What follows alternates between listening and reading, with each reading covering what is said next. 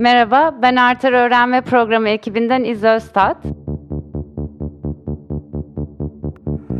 Şimdi karşıya geçebilirsiniz.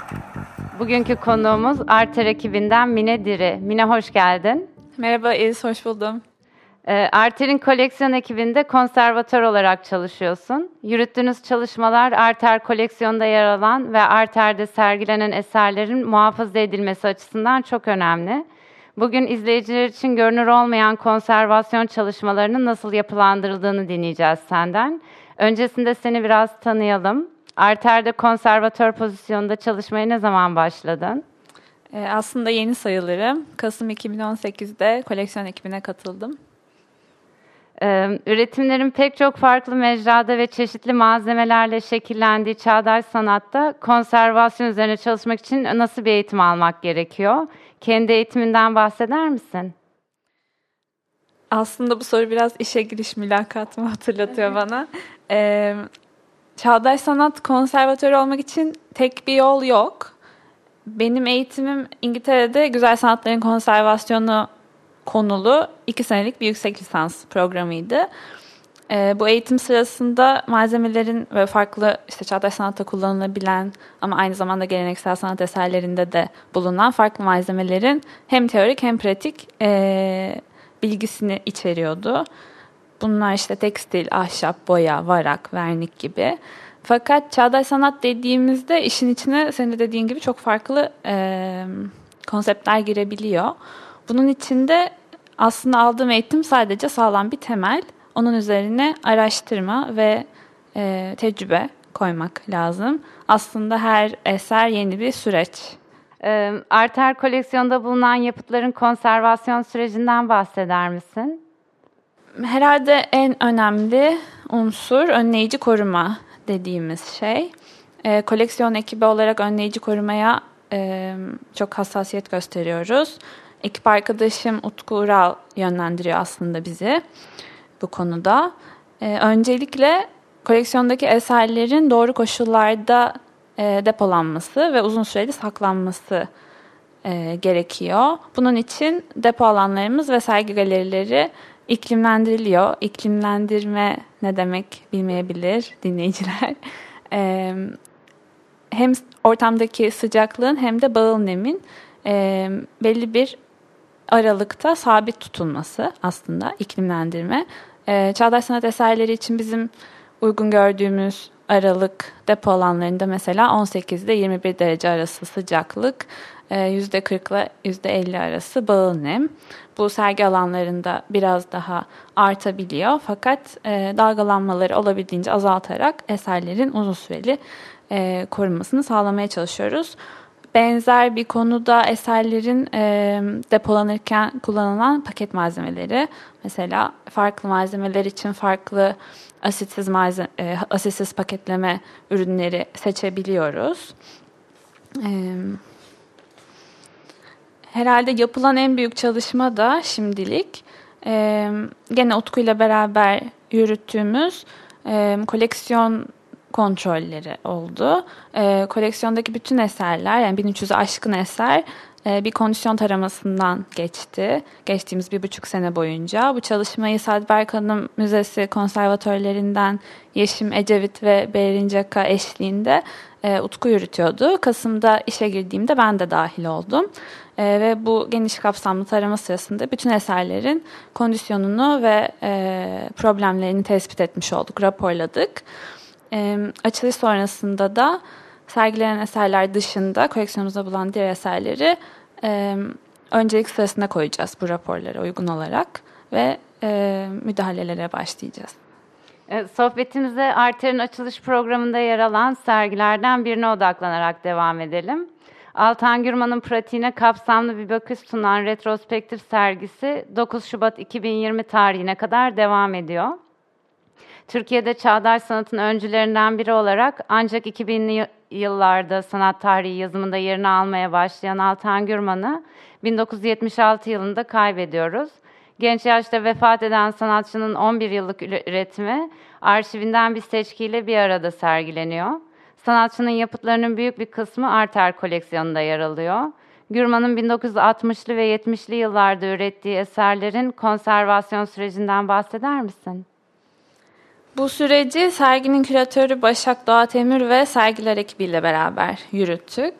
Ee, dediğin gibi sanatçının yapıtlarının büyük bir kısmı Artar koleksiyonunda yer alıyor ve bizim önceliğimiz zaten eskimeye başlamış, yer yer yıpranmış e, bu eserleri bir an önce korumaya almaktı. E, koruma etiği ni göz önünde bulundurarak e, çerçeveli eserleri ikiye ayırdık. Özgün çerçevesinin esere özgün olduğunu düşündüğümüz yani sanatçının karar verdiği çerçeve malzemesi ve boyutlarında çerçevelenmiş eserler ve de e, sanatçının ölümünden sonra e, tasarlanmış çerçevesini değiştirebileceğimizi düşündüğümüz eserler.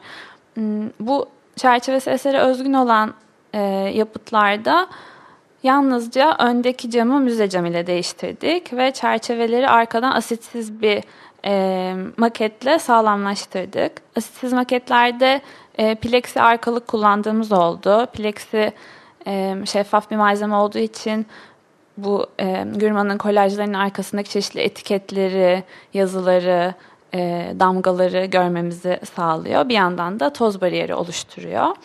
E, önde camsız olan eserleri e, gene camsız bıraktık. Çünkü müzemizdeki ışıklandırma led e, lambalarla sağlanıyor ve UV e, ışınlarına maruz kalmıyor eser. Sanatçının sergilemeyi seçtiği e, şekle sadık kalmak istedik. Hmm, çerçevesini değiştirdiğimiz, çerçevesi e, esere özgün olmayan eserlerde ise gene küratörümüz ve sergiler ekibiyle ortak kararlar alındı. İşte çerçevenin malzemesi, kullanılacak paspartunun rengi seçildi. Gene hep asitsiz malzemeler kullanıldı. Genel olarak böyle. Gürman'ın kabul görmüş ifade biçimlerini, teknikleri sorgularken üretiminde o dönemde Türkiye'de alışılagelmiş malzemeleri tercih etmediğini görüyoruz. 1967 yılında Paris'ten İstanbul'a döndükten sonra başladığı montajlarda hazır ve endüstriyel malzemeler kullanıyor. Akrilik, tuval, guvaj gibi malzeme, malzemeler yerlerini endüstriyel selülozik boyaya, ahşaba, dikenli tellere ve kalın kartonlara bırakıyor. Bu malzemelerin konservasyonu için farklı yöntemler kullanmanız gerekti mi? Gerekti. Özellikle kullandığı karton ve kağıt seçimleri aslında e, bizi önleyici korumaya itti. Çünkü çok büyük oranda ahşap, ahşap elyafı içeren hani bulunmuş kağıtlar ve bulunmuş kartonlar kullanmıştı. E, bunlar zaman içinde çok hızlı sararabilen ve e, hem çerçeve hem paket malzemesinden e, etkilenecek malz malzemelerdi.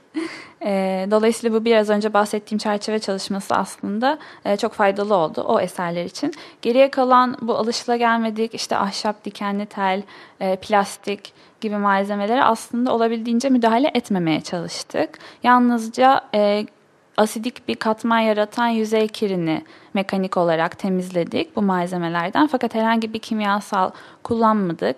Ee, olabildiğince eserin kendi e, yaşlanma sürecini yavaşlatacak ortam koşullarını sağladık.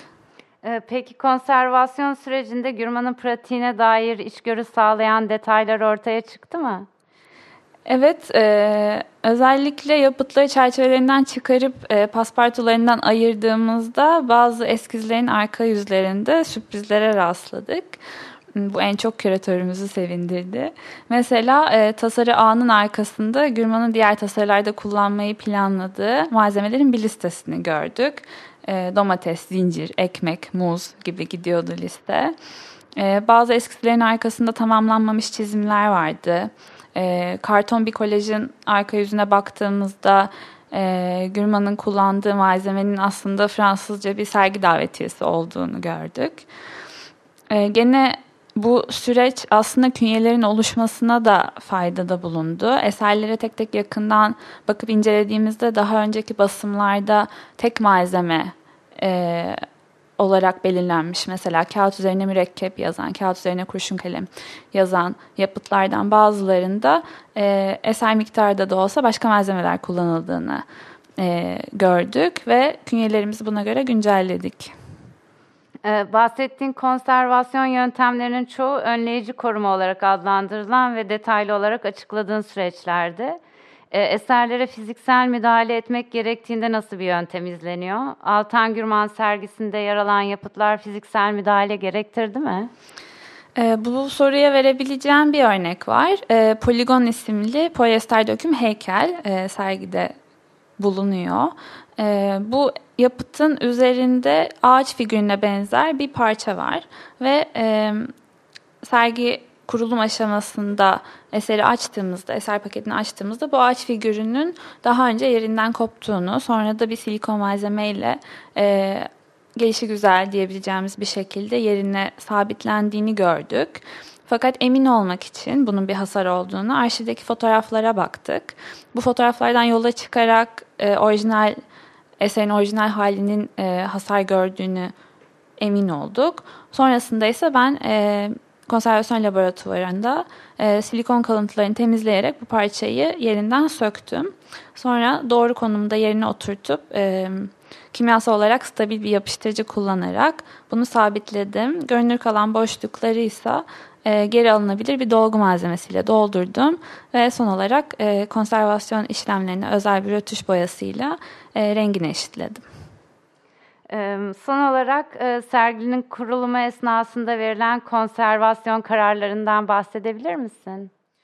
E, sergi kurulum sürecinde gene birçok önleyici koruma tedbiri aldık aslında. E, bunlardan en önemlisi vitrinde bulunan kağıt ve karton e, tasarıların, eskizlerin arkasına ve altına asitsiz kağıt yerleştirmemiz oldu. Çünkü e, vitrinlerde kullanılan boya malzemesi 6 ay boyunca üzerinde bizim ahşap elyafı içeren kağıtlarımız durduğunda kağıtların yaşlanmasını ve sararmasını hızlandırabilirdi. E, kullandığımız asitsiz e, aralıklarla o teması kesmiş olduk. E, bir de vitrinlerde UV filtreli müze cam kullanıldı ki e, pencerelerden sızan UV ışınları bile kağıtlarımıza ulaşamasın. Ve demin bahsettiğin iklimlendirme de uygulanıyor sanırım. Tabii bütün e, sergi galerilerimizde iklimlendirme uygulanıyor. Ee, Mine çok teşekkürler zaman ayırdın ve birikimini bizimle paylaştığın için. E, rica ederim. Ben çok teşekkür ederim. Çok keyifli bir sohbetti.